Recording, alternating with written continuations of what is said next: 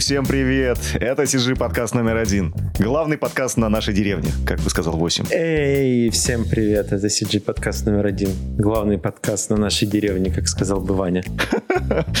Всем привет, это CG подкаст номер один. Как только что вам сказали двое симпатичных гетеросексуальных мужчин. Вау. Я, вот, вот ты так сказал, я уже не уверен в своей гетеросексуальности, знаешь. Но вы же вчера обещали себя, а только камеру почему-то не включили. А, сегодня без камер, только с 8. Когда есть 8, тогда у нас есть камеры. Вот. А 8 сегодня у нас пропал. Временно ушедший, как-то, как правильно сказать-то, господи? Покинувший нас. Покинувший нас, да. Вот спасибо тебе. Надеюсь, что он ему там лучше, чем здесь. Он в лучшем из миров сейчас. Да, он в Сочи. Он отправлял фотки, и там красиво. Там еще теплая осень, и там морешка есть даже. Поэтому мы сегодня пригласили нашего многоуважаемого гостя. Это Денис Харитонов. Можно сказать, его... звезду. Звезду, звезду прошлого видео, потому что там какая-то целая тысяча просмотров. Мне кажется, даже уже больше. Надо посмотреть. Там уже по две тысячи просмотров. И да. Это, по-моему, единственное видео, где мы перевалили что-то за 200 лайков, что ли. Самое интересное, что я не, не, не абсолютно не знаю, зачем вы меня сегодня позвали. Вот я только что наконец-то услышал, что вы потеряли третьего бойца и, и понял эту причину. Вот, хорошо, я буду себя чувствовать человеком со скамейки запасных. Ты учитель на подмену. Самое веселое, что я никакого отношения к этому уроку не имел, который вы выпустили. И мне человек пять писали, спасибо за крутой урок, спасибо, что его сделали. Я такой, о, да, да, конечно, пожалуйста, всегда, всегда, пожалуйста. Я, то есть, об этом уроке узнал, когда он вышел уже, то есть, там, дня через два я смотрю, что это у нас на канале появилось. Такой посмотрел, окей, хорошо, хорошо. Урок. Планирование. Мы этот урок планировали, блин, с начала лета, по-моему, что ли. Да, то да, есть, да. он делался только месяц. Три недели ты его только записывал, кажется. Да, вот так хорошо Ваня умеет держать тайны даже тогда, когда об этом его никто нахуй не просил.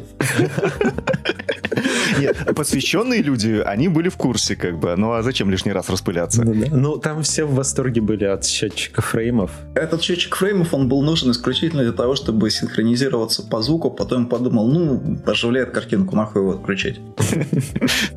То есть это не какой-то специально продуманный заранее ход. Блядь, ты, ты прям руинишь все крутые штуки. А это, это, знаешь, мне кажется, Саш, всегда оно так и бывает в искусстве, когда ты такой, типа, да, ставлю, да, прикольно выглядит, пускай будет. А потом все такие, вау, какой там смысл О, как это продумано, как это, вот как ты такого додуматься можно было. Ну что, пробежимся, наверное, по новостям. Мы последние несколько выпусков мы игнорировали новости. Мы просто...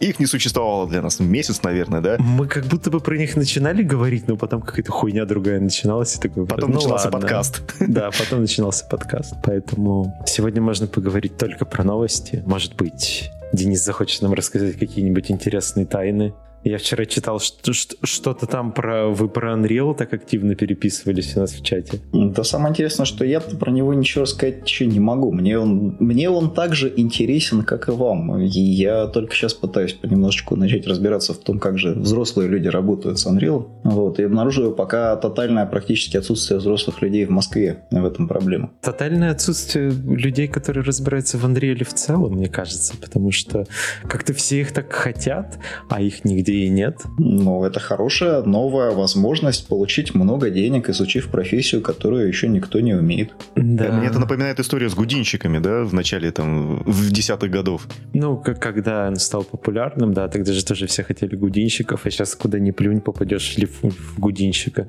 Мгм. Между прочим, вот я не знаю, нам часто пишут, что у нас э, на подкасте мы все время зовем композеров. Я даже не поленился и посчитал, там, по-моему, у нас всего там 4 человека было на подкасте, композеров из 40 гостей, по-моему. Я не совсем понимаю, что за логика такая. Вот сегодня у нас э, Дэн, э, он... Ты, Дэн кто? Я не знаю, ты генералист. Да Вообще, э, вообще, вообще, вообще, у вас вот только что был Костомаров. Да, Стыдно он после композер. этого говорить, что у нас нет композеров. Я говорю, что из общей массы. Колян — это прям композер. Да-да-да. Это да, но прям вот таких, подожди, я не помню, кто у нас был? Чисто Макс. Тиму- Тимур, Макс. Тимур, Макс и Колян. Да, и все. И все, это, это чистый, чистый композер, и вот три человека, условно А, говоря. ну еще в начале были Серега и Андрей, но... Даже Широков не заходил еще. Э, Это слишком, слишком э, большая личность, по-моему, которая...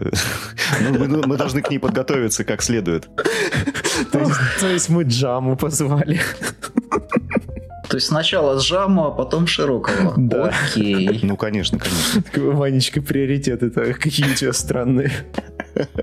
Э, Ну, Широкого-то мы как бы знаем, а Джама это Джама. Отвечая на твой вопрос, э, хрен его знает. Как бы понятно, что основной объем работы более или менее основа вернулся к тому, что я просто супервайзер. Но когда я работаю руками, я на 80% трехмерщик, а не композер. Композ, он уже идет вспомогательно. А трехмерщик где? А, Дэн как проклят. э, старый, старый проклятый человек, да, вот совсем недавно, я не помню уже кто из очень сильных тоже ребят писал, писал э, мысль, которую лучше не сформулировать, что да, я работаю вот там в Синьке, да, я работаю в Майке, вот в Гудине, но не помню уже точно список, но э, когда мне нужно срочно сделать горящую задачу, я хочу быть уверен в том, что я не обосрусь, и сроки совсем горят, я открываю старый добрый Макс, потому что там я все знаю. Вот, и я обычно даже не пытаюсь открывать что-то другое, если в этом нет какой-то особой нужды. Ну, у меня и в Максе все хорошо получается. Живой Максист на подкасте, наконец-то, наконец-то. Е- Ты с какой версии-то н- на него? Э, с первой. Вот, мы нашли того человека, В который смысле, может... подожди, это тот, который запускался еще, вот мы про него недавно вспоминали в ДОСе, и вот это все. В DOS это был 3D Studio, А, который э, состоял из, из нескольких отдельных еще приложений. Я помню, что там отдельно был Лофтер, а отдельно был э, редактор Миши, вот, а отдельно это все это собирал в сцену. Потом появился Max, в котором наконец-то все собрали вместе в один пакет.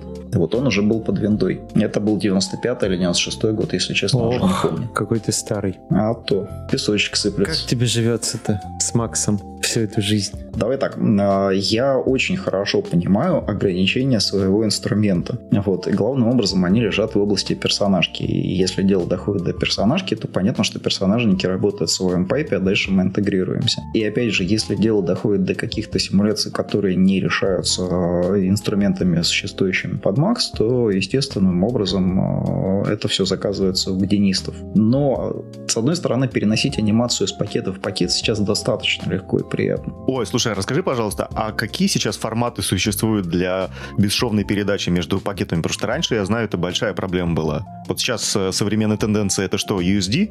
Э, Я его до сих пор не трогал и ничего про него не могу сказать. Я в этом смысле старпер. Не требуется э, в работе, не пытаюсь даже лезть. Мне хватает алембика. А, ну, в принципе, тоже достаточно современный формат.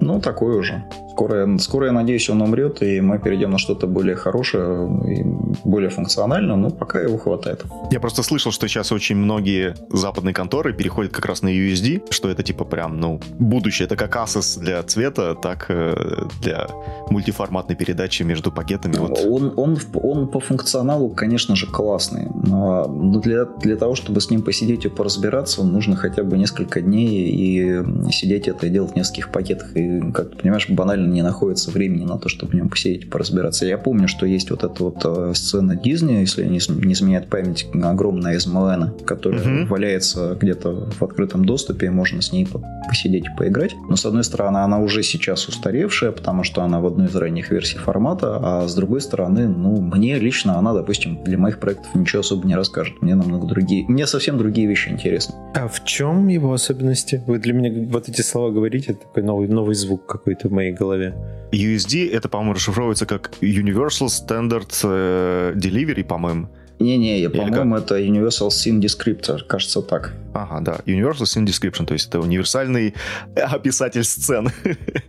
Как я перевел-то, а? О, вообще, Ванечка, англичанин. И его штука в том, что можно открыть одну и ту же сцену, по сути, в разных софтах, и она будет работать нормально. В чем его крутость? Ну, ты только что это описал. Примерно. Е, класс, какой, какой я умный. Умный. Слушай, мне кажется, это, это где-то летало в воздухе, ты просто кожу впитал, и типа я сам это вывел. Сам, сам не перевел, а сам. Да, тогда ты правильно сказал, мне кажется, что это в каком-то смысле как асис для цвета. Ну да, да. Осталось дождаться, когда Unreal будет это поддерживать. Хотя, может, уже поддерживает. Не знаю. Вот, нам нужны анрильщики. Я даже вступил в чат анрильщиков и наблюдение анрильщиков, вы говорите, нету, но в чате в Телеграме анрильщиков там типа 4 с хером тысячи, в Гудине в чате 1800 человек, в Таче 1100, а сколько в нюке, я не знаю, меня забанили в нюке, в нюк-чате. В каком, в, в каком из, Сашенька? Не знаю. Везде, где я скидываю стикеры, меня банят. Я не понимаю. Как это работает? А, поэтому можете заходить в наш CG-чат номер один, у нас за такое не банят. Не банят. Э, я точно не банил в нюка-чате нашим старым. Может быть, тебя забанили в который чат новичков, The Foundry Nuke. Да-да-да, вот в этом, скорее всего. Наверное. Про Unreal, про Unreal. Смотрите, ребята, очень важный момент. Я очень хочу, чтобы Unreal в нашей жизни стало как можно больше. Почему? Чтобы как можно больше фильмов снималось на проекции на светодиодных экранах. Потому что это очень сильно упорядочит работу с заказчиками. Люди будут сначала готовить графику к съемкам. Ой, да что ты такое говоришь? Ой-ой-ой, ой-ой, фу-фу-фу. И, ну, не прекратится, конечно же, но намного ослабнет вот это вот метание заказчика, когда фильм снимают одни, а потом мы пытаемся найти людей из ближнего зарубежья, которые это сделают в три раза дешевле, потому что у нас деньги начали заканчиваться, и все происходит в последний момент, а, и адовая нервотрепка перед съемками. Вот э, э, это сама по себе технология, она налагает на заказчика, неважно, на кинозаказчика или на рекламного заказчика, она налагает на него определенные обязательства по планированию своевременному а, и по планомерной подготовке к съемкам, потому что ежели ты все это не сделаешь, ты будешь снимать актеров на светодиодном экране, но на них будет включена зеленка. Но это же меняет pipeline сильно. Ну, это я не, не, не в претензии, ничего, просто как вопрос. Тогда выходит, смотрите, постпродакшн условный должен подготовить что-то перед съемками, потом будут съемки, а потом постпродакшн будет это доделывать еще. Будет, но большая часть работы в такой ситуации он может сделать и на стадии препродакшена, и это ну, уже да, хорошо. Да, да, да как минимум, как минимум заказчики перестанут соскакивать э, с уже наполовину сделанных проектов в поисках, где там трава позеленее и цены пониже, например, на Украине. Или же они будут, по крайней мере, более аккуратно планировать свою деятельность. Э, здесь намного меньше шансов для аврала, потому что люди ну, просто обязаны в такой ситуации продюсеры понимать, что если они начнут эту графику готовить заранее, то им будет не на чем снимать своих актеров. Тогда вопрос, значит, не все будут выбирать э, такой метод. То есть нет, окей, ну, в, в перспективе, конечно, да. Но по факту, может, знаешь, как произойти, что мы, типа, сняли все, все, типа, даже подготовили на Unreal, а потом такой, блин, что-то, короче, нам не нравится, как выглядит задник, давайте вырежем давайте всех. вырежем. Да-да-да, всех актеров и пересадим на нормальный фон. Ну, типа, у нас же уже отражение, там, честно, есть, все дела, давайте волосики порежем. Ну, вот такой вариант может быть. Ну, это, это неизбежно, мне кажется. Ну, ну, ротоскоп, как какая тебе разница, чего, из чего ротоскопить? Из светодиодного экрана или из честного съемочного фона? Если это будет, скажем так, кей-фон, то, наверное, мне удобнее будет это делать с, с однородного фона, чем нежели с уже там запеченной какой-то историей. Ваня, ты просто консерватор. наверное, наверное. Мне на самом деле интересно, ну, может быть, не сам э, Unreal, мне сам Unreal интересен, мне интересно посмотреть как будет построена работа с этим. Ну, то есть я вот про это знаю, что мы с Женей разговаривали на прошлом подкасте, на позапрошлом. А вот что сейчас в теории это звучит очень круто, а как это будет на практике и как с этим работать, это вот я, я жду, когда это случится, что можно будет руками потыкать, попробовать и посмотреть. Работать это примерно будет как э, рир-проекция старых добрых там 50-х, 60-х годах. Ну и даже, господи, какой я говорю, Рэй Харрихаузен 33-й год там или 30-е года. Там же тоже сначала подготавливали все бэки, а просто потом немножко это все перевернулось как-то, переросло в уродливую форму. Вот. Ну а так будем к истокам откатываться. Только теперь не, не репроекция, а крутецкие светодиодные дисплеи. То есть блин. Миша Лосев все предугадал на панфиловцах еще. Да, он провидится, он как этот э, Пифия. Чтобы не раскрывать подробности, естественно, ни одного имени, но Ваня сейчас вместе со мной работает над проектом, где э, очень сильная стилизация под вполне конкретные фильмы еще из эпохи черно-белого кино. И там натурально светодиодные экраны использовались на площадке для того, чтобы делать репроекцию, причем в стиле именно черно-белого кино, когда она не совпадает с движением автомобиля,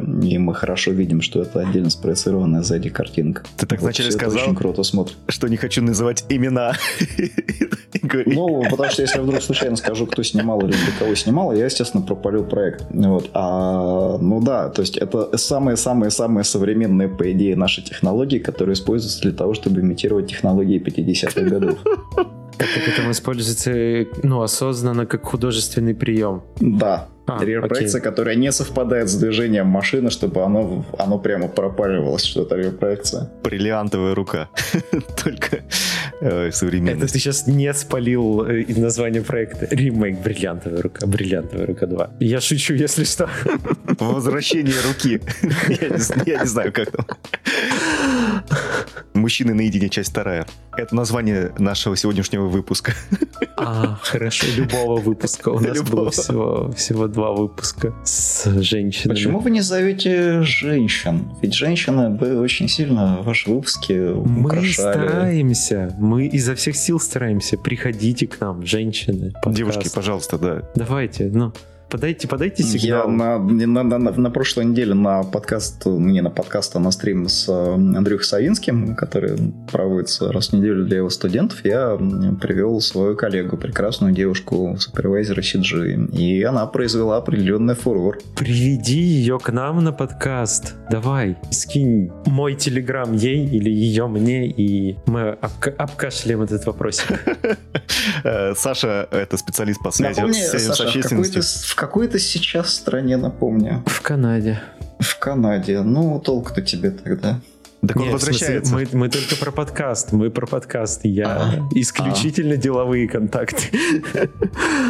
Кстати, по поводу Савинского стрима, да, я же тут тоже сходил в воскресенье к Андрюхе на стрим. Расскажите, куда вы там ходите? Давайте. На его секрет, секретный курс. Да, у Андрюхи сейчас, как я узнал, оказывается, проходит секретный курс по композу для его ребят, ну, с которыми он там раньше взаимодействовал. То есть они учились у него, и, типа, этот курс нигде не анонсирован, как выяснилось, вот. И он там каждый понедельник у него Дэн приходит на стрим как раз. Ну вот, ну, сходил, потрещали, значит, э, по поводу там графики с Андрюхой, чё кого как поспрашивал меня вопросы. Но не знаю. Где, я даже не знаю, где это можно посмотреть, или можно, или нельзя посмотреть. Но выяснилось, что Дэн э, каждый понедельник там присутствует. Скажи, Дэн, ты, о, чё, о чем ты там, собственно, вещаешь-то? Каждую неделю Андрей задает тему. А эта тема обсуждается целых типично 30 секунд. А дальше про жизнь в нашей веселой индустрии. Он э, пытается понемножку рассказывать, как эта практика у них настроена в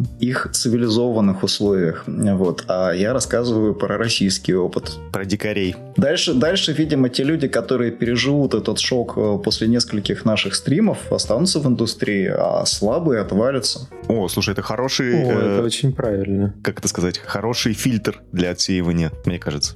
Но слушай, у него в таком случае какая-то очень узкая выборка, да, потому что вот из трех гостей, которых я знаю чуть про четвертого гостя, но вот из трех гостей, которых мы сейчас только что назвали, нас троих, да, мы все трое так или иначе работаем на одних и тех же проектах. Такое ощущение, что я просто привожу так, в таком случае к нему своих коллег. Слушай, а ну, так как вы часто это обсуждаете, сильно ли разнится то, что он рассказывает, как у них, это от того, что у нас? Да вообще пиздец. Ну, я думаю, на этом можно, можно и заканчивать. А что, а что еще можно сказать, когда ну, у нас разница в бюджетах два порядка? У нас э, все, индустрия уже достигла того, что можно из, выгрести из графики, если ее делать из соплей и палок. Ты думаешь, должен быть какой-то качественный скачок? Качественный скачок может только если бюджеты качественно скакнут. Ну, то есть ты хочешь сказать, что если у нас, допустим, будет э, в 20 раз больше бюджета на графику, ну, предположим, то у нас и графика будет в 20 раз лучше. Или как это работает? Пока что мы имеем дело с тем, что у нас бюджеты условно. Каждый, кто считал эти цифры, у каждого получались разные соотношения. Я тоже их считал, и меня ни с кем, естественно, тоже не сошлось. Но мы условно говорим о том, что у нас там в 50-100 раз меньше денег на единицу качества картинки уходит.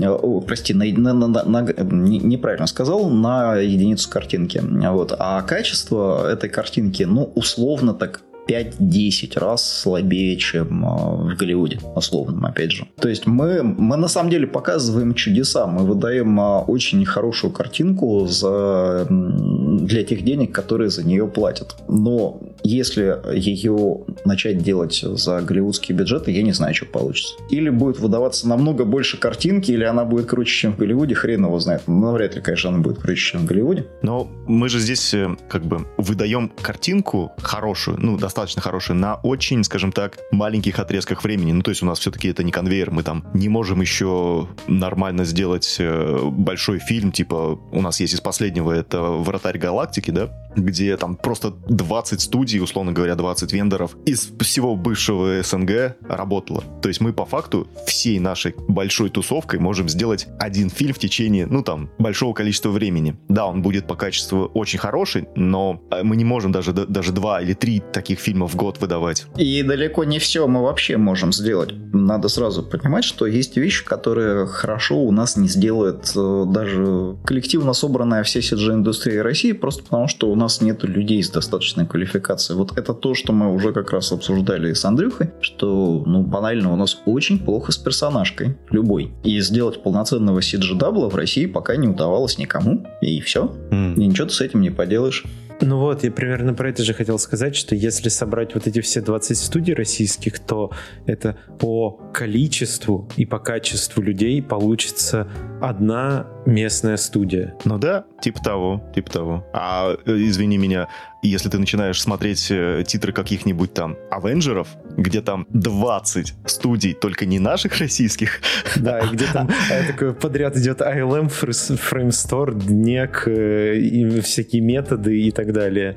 Ну, типа того, я как-то залипал, значит, сколько идет, идут титры, начиная от VFX, по-моему, как раз на последних Авенджерах. Вот начинаются титры, и когда они качаются, там что-то минут 7 они, по-моему, шли, полторы тысячи фамилий, притом это только те, кто как бы попали туда. Ну да, там же еще куча credits. Да, да, то есть там только лиды по факту были, то есть практически э, из всех студий только лидов, там супервайзеров указывали, а сколько там по-настоящему э, людей трудится, это, ну, это просто невообразимое количество. Да, это просто другие масштабы сильно, поэтому, да? ну, это, это очень сложно сравнивать, на самом деле, вот так говорить, если, ну, там, на Западе больше денег, поэтому там больше э, графики делается. Это, это все настолько сложные штуки, что нельзя вот так напрямую сравнить, как ну мне да, кажется. Ну да. Можно, потому что когда у тебя много денег, ты можешь себе позволить, например, очень долго у себя развивать нужные тебе технологии, а не обращаться к одному фрилансеру на Москву, который это сможет сделать, потому что к тебе такой заказ пришел.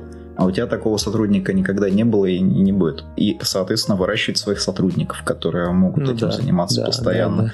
Да, да. Развивать саму технологическую базу, писать код, э, иметь просто наработанный опыт. А это все возможно только если ты можешь себе это позволить. А что делать с Сатока. Смотри, вот я ровно сегодня встречаюсь с э, подругой, очень э, хорошим, очень сильным персонажным аниматором, а, и буду с ней разговаривать и уговаривать ее помочь мне сделать проект, потому что я на всю Москву знаю всего нескольких человек, которые могут сделать этот, этот проект. И они все более-менее заняты. Ее даже мне придется тяжело уговаривать, потому что она тоже перегружена работой. Вот ко мне пришли за CG Надо будет сделать одного из спортивных героев прошлого. И я две недели отмораживался и говорил пришедшему человеку, что э, я боюсь просто в это лезть, потому что у меня нет просто уверенности в том, что мы это сможем сделать хорошо. Это не значит, что я не понимаю, как это можно сделать хорошо. Это я как раз понимаю более чем прекрасно. Я искал пути обходные, как мы это можем сделать малой кровью, потому что самый правильный, самый прямой путь э, сделать качественный скульпт лица, сделать его с несколькими блендшейпами, э, качественно его зарегировать, качественно его заанимировать, он недоступен просто по людям.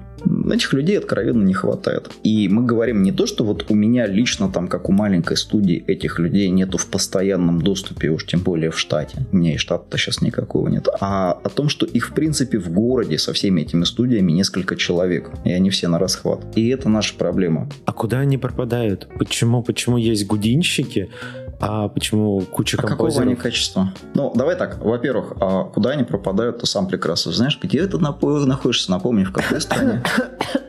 То есть это горло перешит. А второе, я не вижу даже композеров на самом деле высокоуровневых. Почему возник вот этот самый урок про а, композ, э, про что такое пасы и что такое AVIS, и про композ AVIS. Я не знаю, я сейчас, наверное, может быть, э, на меня обидится некоторое количество людей, которые поймут, что речь идет про них. Но, честно, мне на них все равно. А, значит, Ваня, возник Ваня, из одной не простой истории. Ванечка, я с тобой. Да, я, я держусь из последних сил. Нет, нет, я его нежно люблю. Я его готов обнять и расцеловать каждый раз, когда я слышу его бархатистый голос. Э, несколько лет назад, когда делался Салют 7, э, я зашел в очередной раз по своим делам в дирекцию, вот, а, а у них же были совершенно потрясающего качества ассеты. Ими хотелось прямо любоваться. Детальнейшая, проработаннейшая станция, Союз.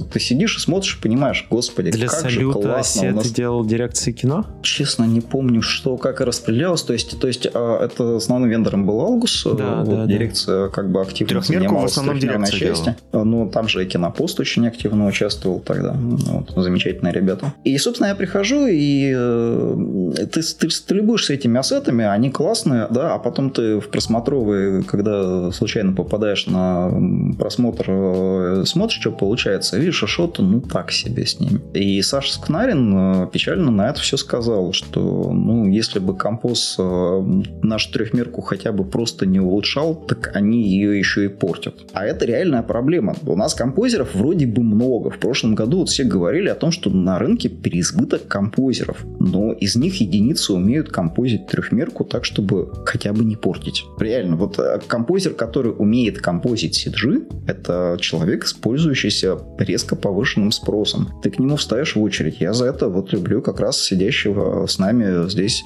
бородатого усатого мужчину, потому что он это делает хорошо. А их таких у меня не, несколько человек всего, к кому я могу обратиться, зная, что они точно закомпозят трехмерку вкусно, красиво и даже улучшат мой рендер. Все остальные в лучшем случае не испортят. И так, на самом деле, с каждой профессии гудинистов много, а ты вот найди кого-нибудь, кто тебе сделает хорошую симуляцию. Ну, все Очень заняты, тяжело. да, это очевидно. Все, все хорошие давно заняты. Все хорошие заняты. Гудинистов много, а хороших единиц. Композеров много, а хороших единиц. Персонажных аниматоров вон целый, целый Воронеж. А хороших единиц. Я как-то э, говорил, э, ну, давно еще с Никитой Аргуновым как раз, когда они еще, не помню, что-то защитников делали или, или около того, ну, в эти года, то есть дав, давненько уже было. И он э, озадачивался вопросом тоже, типа, где найти лидов, в том числе композных лидов. И он спрашивал, ну, тогда, типа, у меня, а сколько у меня в студии, типа, композных лидов? Я говорю, один. Это я.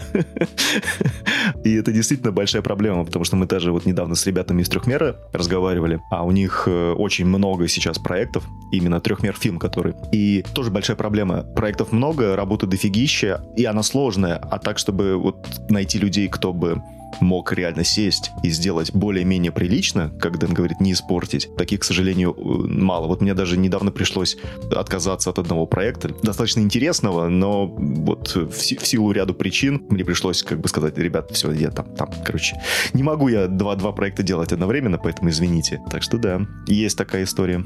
Грустно это. Я просто думаю, может быть, все аниматоры ушли в э, игры, в э, анимацию, может быть. Что? Где Нет, так, там- так там еще хуже. И насколько я слышал, что все, э, кто приходит из анимации в кино, это прям это без слез не взглянуть. То есть у них там э, сильно все проще, и риги проще, и в целом движение проще. То есть там не нужно такой прям фотореальный, наверное, здесь не подходит слово, как сказать. Фотореальная анимация. Фотори- фотори- фотореалистичная анимация. Ну, ты знаешь, да, что хороший персонажник, э, хороший персонажный аниматор выращивается примерно 10 лет, Капец. прежде чем он начинает делать анимацию пресловутого голливудского уровня. Ну, так я думаю, совсем в целом. Ну, вот там, чтобы быть абсолютно спокойным, что вот, как вы сказали, что композер скомпозит кадр нормально, то это, ну, нифига не два года и, и не три. Хотя я знаю случаи, когда вот действительно прям ребята очень быстро выстреливали. Понятно, что есть исключения. Да, э, но это исключение, как обычно, да. Это исключение уехало во Store и теперь учит оттуда студентов на секретных стримах. Ну, а его плюс в том, что он попал сразу в большую студию, где дофигища работы, дофигища всяких проектов, да, и поэтому ты как бы растешь быстрее. Ну, еще, еще он талантливый и красивый. И, конечно, да. Ну, без этого никуда. Это по умолчанию, я даже про это не говорю. Стыдно про это понимаете, что когда он будет на подкасте, вы обязаны включить камеру хотя бы на нем. Все три сразу, но на нем. Да, со всех сторон.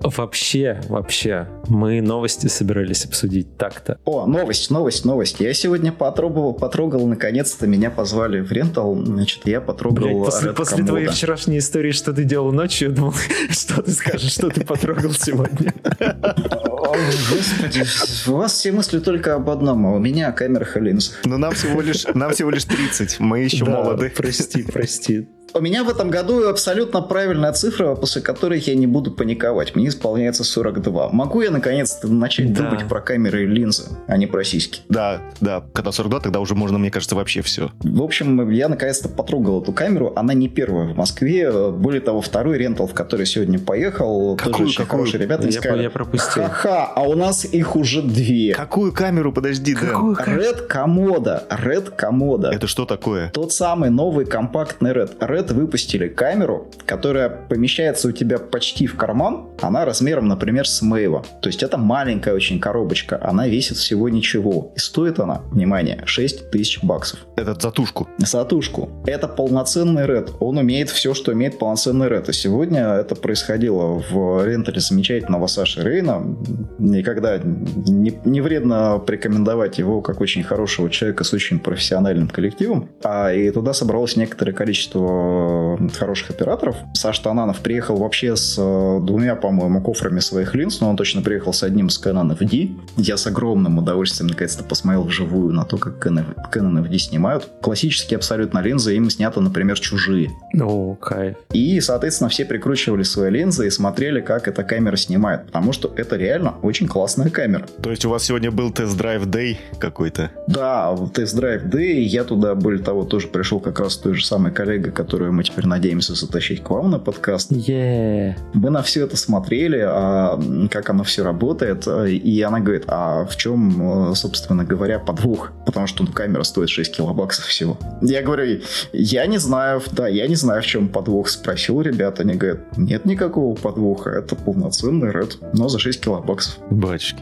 Очень классный. А его сделали, по сути... Red решил убить Blackmagic. Да, он уже зашел на территорию Blackmagic. Подожди, подожди. По сути а... дела, камера камера для подкастеров и, как господи, не подкастеров, для влогеров и для маленьких продакшенов, ну, которые да. не могут себе позволить Алексу. Напомни, сколько стоит большой Red? Что-то 35, да, по-моему, или сколько? Врать даже не буду, не, не заходя сейчас. Порядок, да, такой, порядок именно типа 25-35. Ну да, 6 тысяч долларов это как-то супер дешево для, если это прям вот полноценный Red, как ты говоришь, это вообще какое-то ничего он 6К. Я не знаю, что может быть полноценнее, чем рыдовская матрица 6К. Ну, матрица Алекса Мини. Ну, сейчас нет. Большие камеры, видимо, будут. Это моя гипотеза. Я все-таки не слежу за тем, что происходит на этом рынке, кроме как краем глаза. Но моя гипотеза, что сейчас большие камеры будут двигаться в сторону large format. Ну, как, собственно, и произошло, например, с Alexa LF. Вот, или там Sony Venice. А на рынке обычных э, full-frame камер э, будут доминировать как раз маленькие камеры. Вот. И первая по-настоящему классная маленькая камера это были Мэйва. Потом, по-моему, после Мэйва уже появился Zcam. А это что? Я, я про это не слышал. Я тоже что-то не знаю. Это коробочка по цене Sony A7, но ну, то есть она реально, по-моему, 30 чем-то тысяч сейчас у нас стоит. Вот. Но я посмотрел несколько обзоров по ней, и они все в основном рассказывают о том, какая она плохая, а не какая она хорошая. Очень сырая камера. А параллельно, конечно же, существует, никуда не делся Blackmagic. Параллельно, конечно же, люди снимают на Sony A7 на уже сейчас, да, S3. И тому подобные мощные э, камеры, которые выросли из бытовых, из, из фотокамер, точнее. А вот. А, и вот теперь, наконец-то, сюда вперся на этот рынок Red. И понятно, что как только Red на этот рынок пришел, он всех тех людей очень резко потеснит. Подвинет, да. Батя в здании, подвиньтесь. Не, у Мэйва, у Мэйва все еще остается интересное преимущество. Кинофинити Мэйва хороша тем, что, например, она очень хорошо снимает ночью. У нее там гигантский абсолютно ISO-шный диапазон, что-то типа 22 800 максимальный ISO. Есть э, прекрасные ребята на YouTube. Кстати, если кто не смотрит этот канал, очень рекомендую подписаться канал Media Division. А, Media Division — это немецкий э, из Гамбурга, я не помню, или Штутгарта DP э, вместе со своей командой, который, который для начала дружит и работает с Мармеладом. А, опять же, если кто не знает, мармелад это боги скоростной съемки. Мармелад, блин, я еще в 2014 году, по-моему, дрочил на их рил. Все, все, все, да, они гении. Вот. Яблочки кидали, помидорки кидали друг в друга. И такой, а, как это круто. Ну, они построили Спайка. Вот, у Спайка сейчас единственная альтернатива это Болт. Вот, тот же Спайк вид сбоку. Болт это просто, блядь, размером с дом такая херня, блин. Я, я реально возле нее страшно находиться. Вот. И, в общем, короче, есть, да, есть вот этот вот прекрасный Николас, который э, сделал канал Media Division. И они там проводят разные безумные эксперименты. Вот из, там из свежих они делали, например, камеру с сенсором, кажется, 16, что ли, виртуальную камеру. Они несколько раз передвигали сенсоры и повторяли съемки. Но, тем не менее, они показывали, как это делается и что у них получилось. В смысле, в смысле, подожди, подожди, подожди. Что они делали, как это они сенсор передвигали? Виртуально. А вот посмотри, а вот посмотри. Блин, ты меня заинтриговал, а? Да, или, например, шикарнейший совершенно их эксперимент, когда они как раз к Мэйву прикрепили э, линзы э, скоростные с э, F07. А, это из этого, из куб... Кубриковский. Из Кубрика, да, из Кубрика, да. Э, все по мотивам Кубрика. В общем, они делают очень-очень дорогие, классные эксперименты. Еще они постоянно тестируют линзы, снимают их в полевых условиях, старые классические линзы, и показывают, как все это работает. Вот, у них много классных экспериментов это канал, который надо просто смотреть всем, кто пытается начать разбираться в камерах и линзах. Ты так много про это рассказал, э, что нужно обязательно добавить ссылку в описании. Про это точно спросят Конечно. в комментариях. Конечно, добавим. Я считаю, что этот канал должны смотреть просто все. Знаешь, ты, ты так рассказал... Потому что у него очень мало читателей. И это звучит как будто как какое-то технологическое порно для любителей всяких железяк. Напоминаю, мне 42 года. Секс стал уже вторичен на фоне линз. Вообще, когда, когда ты говорил про то, что как вы, такая куча мужиков собралась и на одну маленькую камеру начали прикручивать все свои объективы по очереди, я не стал ничего про это шутить. Я сдержал держался. Но... А выглядела она именно так. Жаркие пыхтящие парни вытирают пот со лба и накручивают свои большие длинные. Ой, бля, фу. А что, что еще по новостям? Что а... еще по новостям? Не знаю, я вообще не знал про эту камеру. Спасибо, что рассказал. Да, я, кстати, тоже не в курсе был. Я выпал.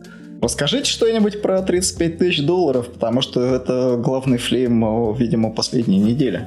Да, я не хотел особо про это говорить, потому что я не сильно в это вник, но эта тема про вот это письмо, которое сейчас не письмо, а статью, которая вышла везде, где только могла выйти, про VFX-продюсера из uh, Technicolor, из Мил, который самоубился вот когда-то недавно. У него уже была попытка суицида, по-моему, весной, но его спасли, тогда и все было, стало типа нормально. Но тут особенность в том, что это не работа главная причина, как я понял из статьи. То есть у него была куча проблем в семье, куча там что-то у него с матерью было, что-то с братом, я не особо внимательно это читал, но все эти сайты подают эту информацию как главное, то, что вот он не мог выйти с работы, потому что если бы он ушел, ему нужно было платить 35 тысяч канадских долларов. Отступных. Ну да, типа за то, что ты уходишь.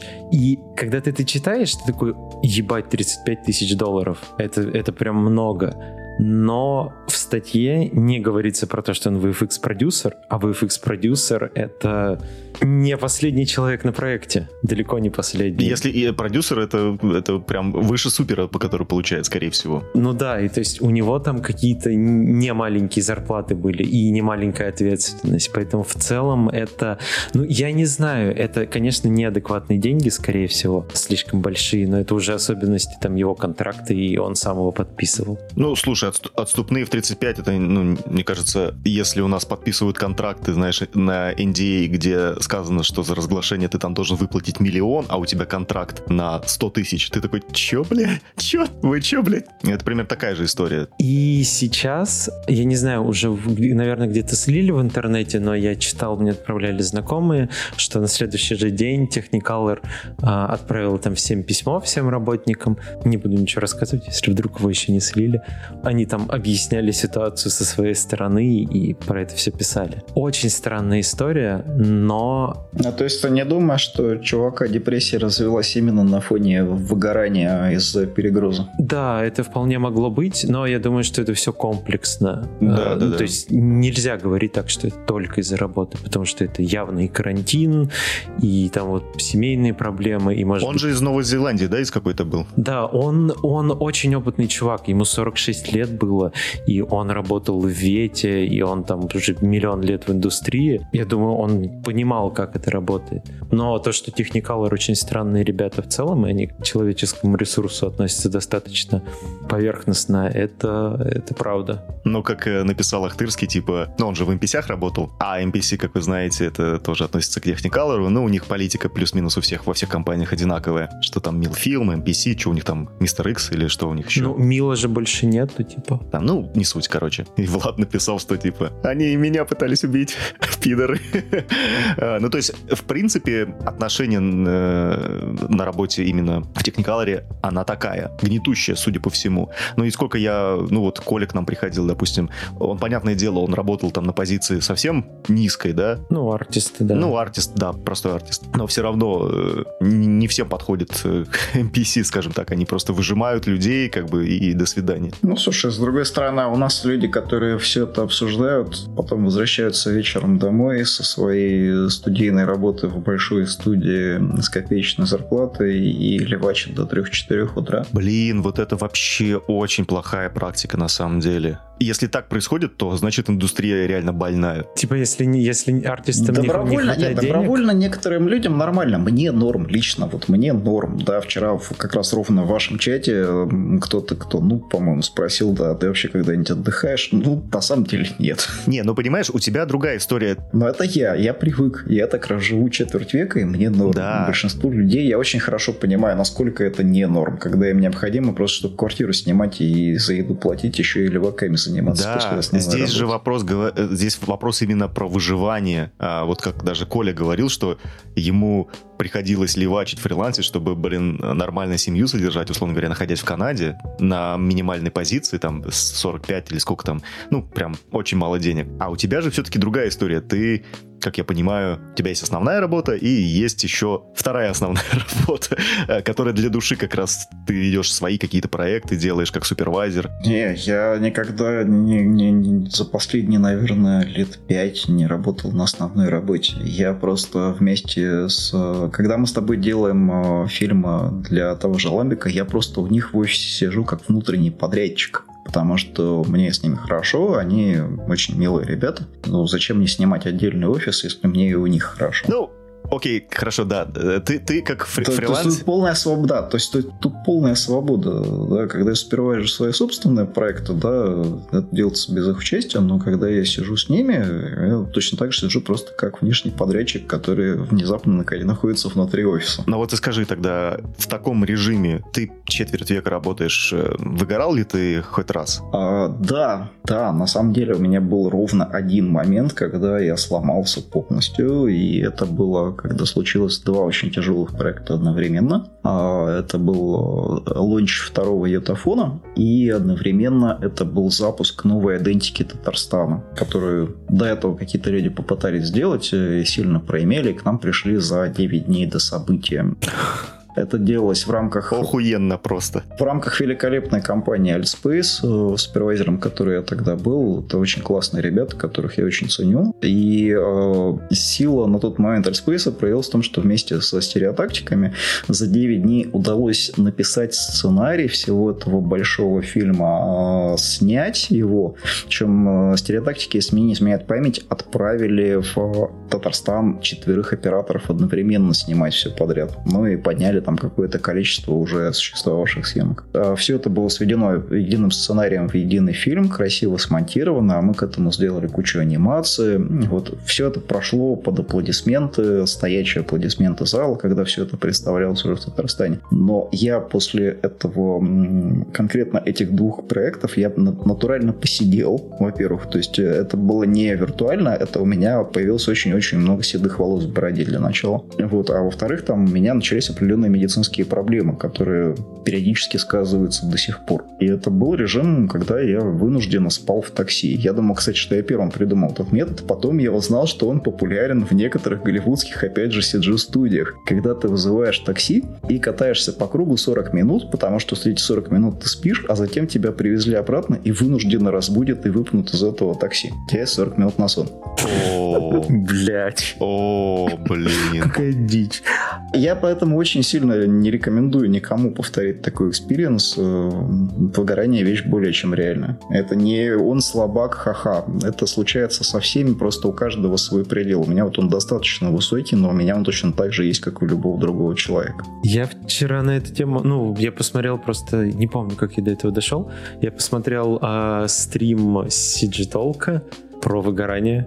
И он очень крутой. Ну, то есть там э, ребята говорят такие толковые вещи и примерно рассказывают такие же истории. Я потом написал э, Владу Ахтырскому, типа, вот что очень круто, все порассказывали, здорово. И мы сошлись на том, что про выгорание можно долго говорить и долго вот типа, ой, люди, не выгорайте, работайте меньше и все такое, но это такая штука, которую как будто бы ты на словах не поймешь. Пока ты сам до этого не дойдешь, такой типа, все, пиздец. А пока тебе про это говорят, ты такой, э, да что, я могу еще поработать. У меня вот один раз, один раз в жизни, ну, вроде как выгорание было, когда как раз мы заканчивали Argonov School, и параллельно еще делал я фриланс всевозможный, в том числе как раз э, матрешек э, для черновика. А я уже типа там полгода жил в режиме без выходных, ну по факту без выходных, то есть у меня там был курс, который постоянно вел в течение там, почти полугода, и еще фриланс на стороне. И вот через полгода там я на 8 килограмм похудел, и я просто уже под конец там матрешек, я, я, я так умирал, мне так было плохо, а, что я просто все проклял, пошел, взял билет и уехал в Таиланд отдых, отдыхать.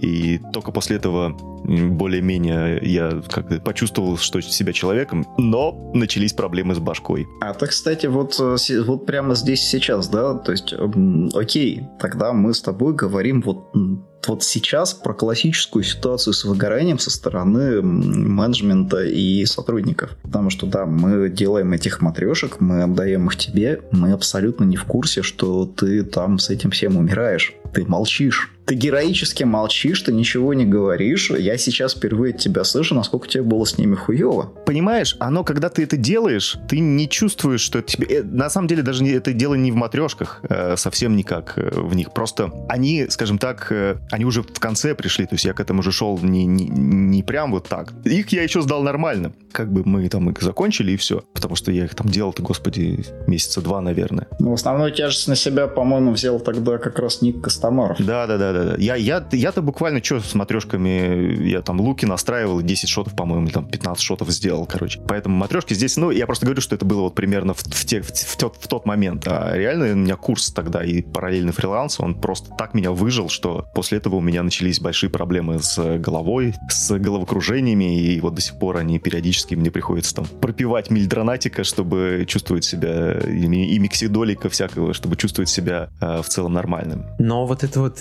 тема тема с э, суицидом чувака, она, я не знаю, как в русском Фейсбуке, в русском всем этом, но вот я подписан и в друзьях, и на Фейсбуке, и подписан на LinkedIn на кучу местных чуваков, и все форсят эту тему, все ее репостят э, с такими комментариями, типа, что вот, ну, может быть, это заметит, может быть, что-то это, типа, нужно менять, что-то с этим делать. И это немножко странно, что вот, казалось бы, та индустрия, которую мы обсуждали в начале, что она такая вся дохуя денег и дохуя крутых специалистов, а такие фундаментально важные вещи, как э, психологические проблемы людей и человеческое отношение к этому, на это похуй, как будто бы из-за того, что тут как раз много денег.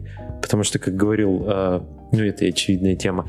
И как говорил про, это Влад э, Ахтырский в, в этом стриме, что тут же все про деньги в основном. Ну вот все эти студии, они нифига не про людей. Насколько бы они не хотели be like про людей, они не про это. Они, очевидно, про зарабатывание денег. Поэтому такие штуки и случаются. По закону парных случаев, я неделю назад это поминал у Андрея Савинского, э, есть э, такой совершенно прекрасный маркетплейс, э, сиджишный называется Flip Normals. Такой маленький-маленький конкурент Турбосквида на самом деле. Вот. И Flip Normals, у них есть э, YouTube-канал, на котором они в основном публикуют туториалы, но у них некоторое время назад вышел подкаст на эту же наболевшую тему, где авторы маркетплейса долго говорили по поводу того, как люди сами себя загоняют в угол. И я в целом согласен с их точкой зрения, что очень значительно, если не большая часть вины сотрудников в том, что они загоняются на работе, лежит на самих сотрудниках. Потому что Э, они очень часто просто не дают менеджерам даже никакой информации о том, насколько им сложно, потому что банально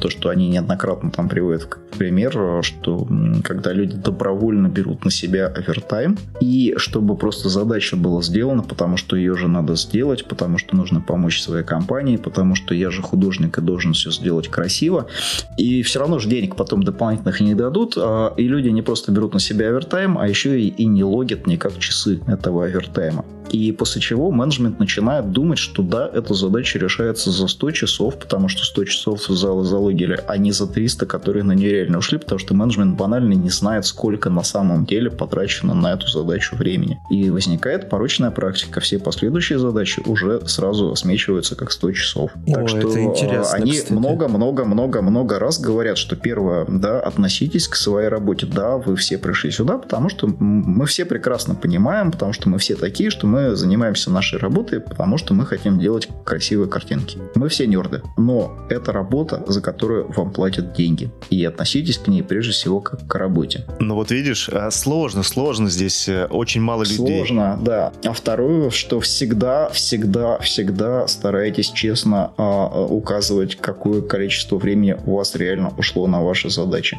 Вы этим как минимум поможете собственному руководству в а, реальной оценке трудоемкости этой задачи. Ну, кстати, да, вот это хороший совет, потому что часто ты когда говоришь, что ну вот я задачу-то сделаю вот за столько, тебе говорят, блядь, ты что, а что так до хера-то? Ты говоришь, ну вот там-то, там-то надо. Так я, говорит, найду сейчас там типа фрилансера, который сделает тебе, ну, условно говоря, который там побыстрее это может сделать. Ну, идите. Ну, вот смотри, тут же опять, если это спросят у тебя там, или у Дениса, или у меня, мы скажем, сколько адекватно на это можно. А если спросят какого-нибудь джуниора, я не знаю, ну, любая задача, день пофиг какая, он скажет значительно меньше. Да, да, есть и, такое. И будет из-за этого же гореть, потому что, ну, себя даже можно вспомнить в начале всего, когда ты там, не знаю, не условно говоришь, что ты сделаешь это за 8 часов, а делаешь 40.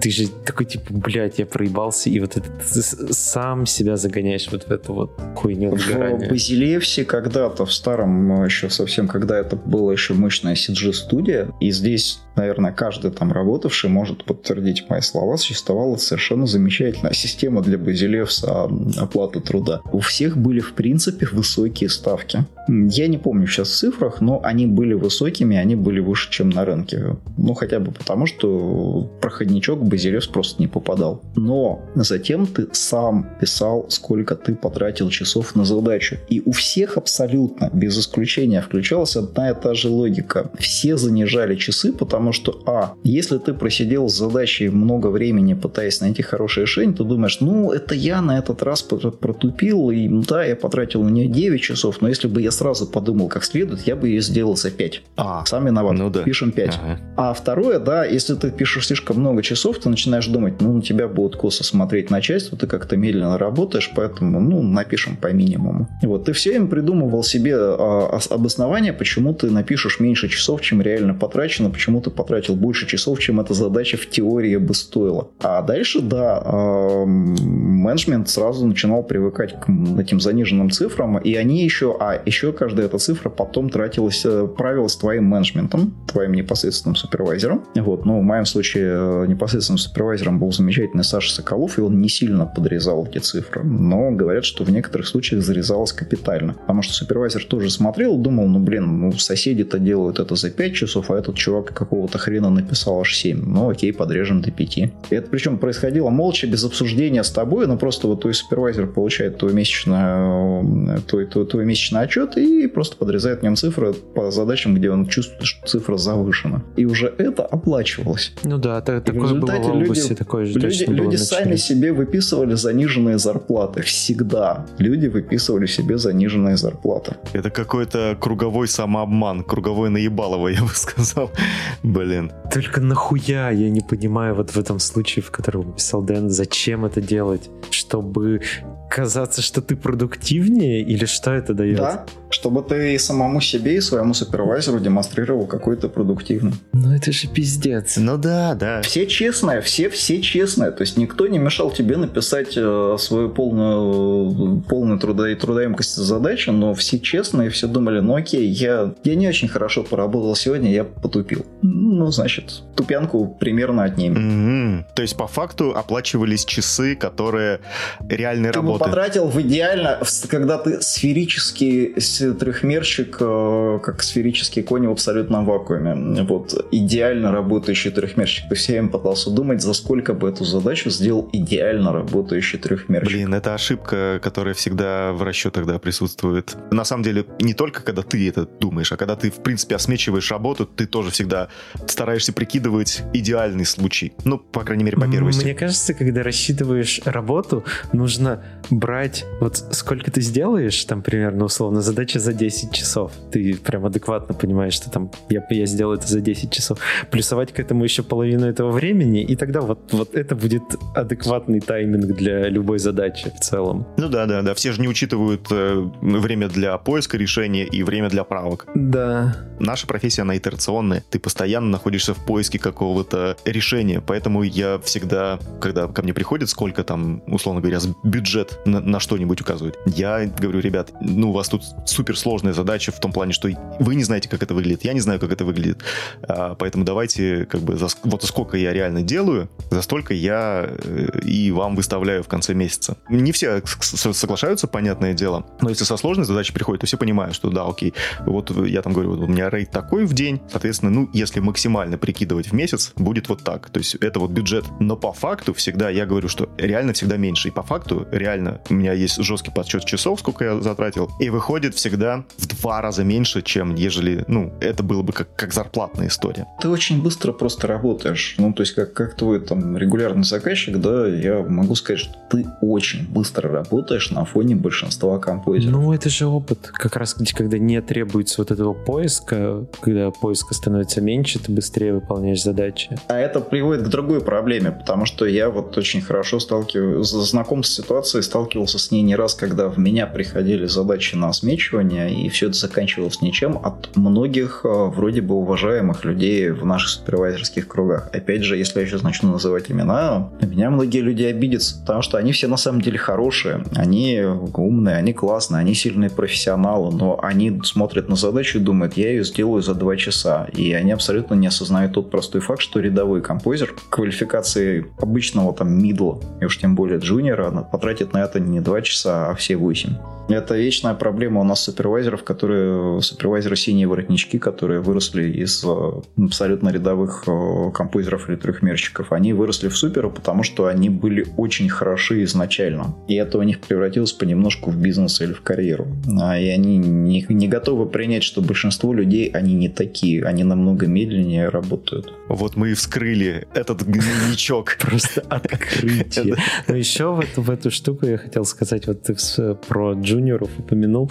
Что проблема большая с овертаймами. Ну, вот в смысле, в России точно она есть. Тут ее меньше, по крайней мере, вот в Синесайте, но в том же Technicality ее много. Все джуниоры очень много работают. У нас в студии нету джуниоров, ну, в смысле, сейчас. Но в целом, когда было все нормально, не было джуниоров, были все сеньоры, и в этом как будто бы и особенность того, что ты осознаешь и можешь не то, что не так сильно гореть работой, ты можешь не так сильно сгорать на ней. То есть ты такой приходишь, вот у тебя 9 часов твой день, что ты на работе, ты там час ходишь на обед, условно часов 6 работаешь, 2 часа ебланишь, что-то делаешь, пока ждешь, что-то загрузится, пока смотришь телефон, пока ходишь в туалет.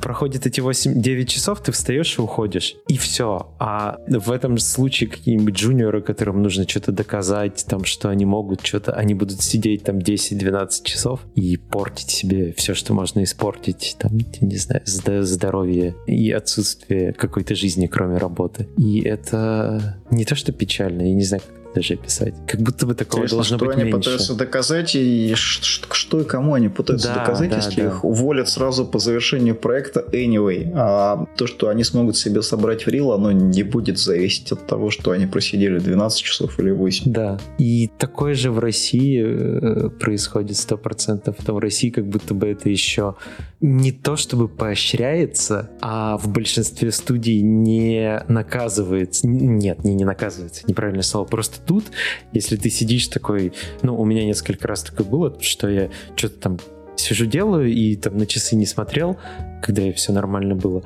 Что-то делаю, делаю, делаю, и такой смотрю, и никого вокруг нет. И ко мне подходит продюсер, который уже собирается ходить, такая, что ты тут сейчас такое вот я делал. Типа, ну, это не овертайм, хватит сидеть, сваливай, иди отдыхай.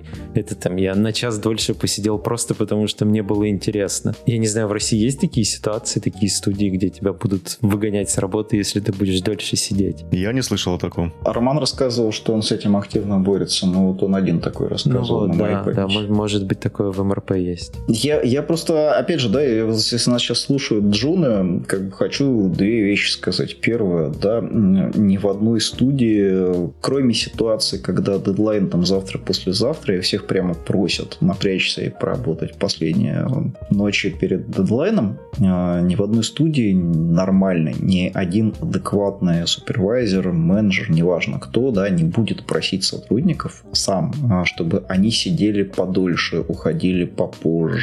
А если все-таки кто-то начнет настаивать, то это такая ебанутая студия и такой ебанутый супер, что надо прямо сейчас прям бежать. Уже не Может, нужно думать как можно про выстраивание отношений. А как можно то есть, если кто-то, да, если кто-то начнет, если кто-то начнет, э, да, я, я работал, кстати, с абсолютно ебанутым начальством по профессиональной молодости. Бывали такие, мне бывали самые разначальники, в том числе истеричка, который разговаривал только криком. Он же одновременно иногда не мог днями себя заставить просто прийти на работу. Ему было лень. Вот как бы от таких людей, да, надо сразу бежать. Ни, ничего там дальше никакой карьеры все равно не сложится. Как бы в любой хоть какой, какой-то нормальный... Ну и понятное дело, что эти люди случаются только в тех студиях, которые выпускают графику уровня сериала для, про ментов. Или там реклама уровня маршрут ТВ. А в любой нормальной студии такого происходить не может. А, хоть какой-то уровень профессионализма минимальный означает, что супер не будет настаивать на том, чтобы ты сидел каждый день до 11. Он скорее тебе будет советовать не перегружаться и привести свою жизнь в нормальный режим. А второе, еще ни разу, вообще ни разу на моей памяти не случалась ситуация, чтобы когда-то в обсуждении кандидатов, а понятно, что когда человек переходит из конторы А в контору Б, то очень часто суперы связываются друг с другом, спрашивают, ну вот ко мне хочет перейти твой сотрудник, что ты про него можешь рассказать? Еще ни разу на моей памяти никогда вообще не возникала ситуация, когда как негативная черта человека называлась бы, что он уходит домой вовремя, или там он не хочет засиживаться по вечерам. Это, вот, то есть про человека могут сказать, что у него очень плохо со вкусом, да, вот, а, или что он на самом деле откровенно хреновый композер, вот, или что он очень плохо понимает ТЗ, приходится объяснять их по 10 раз.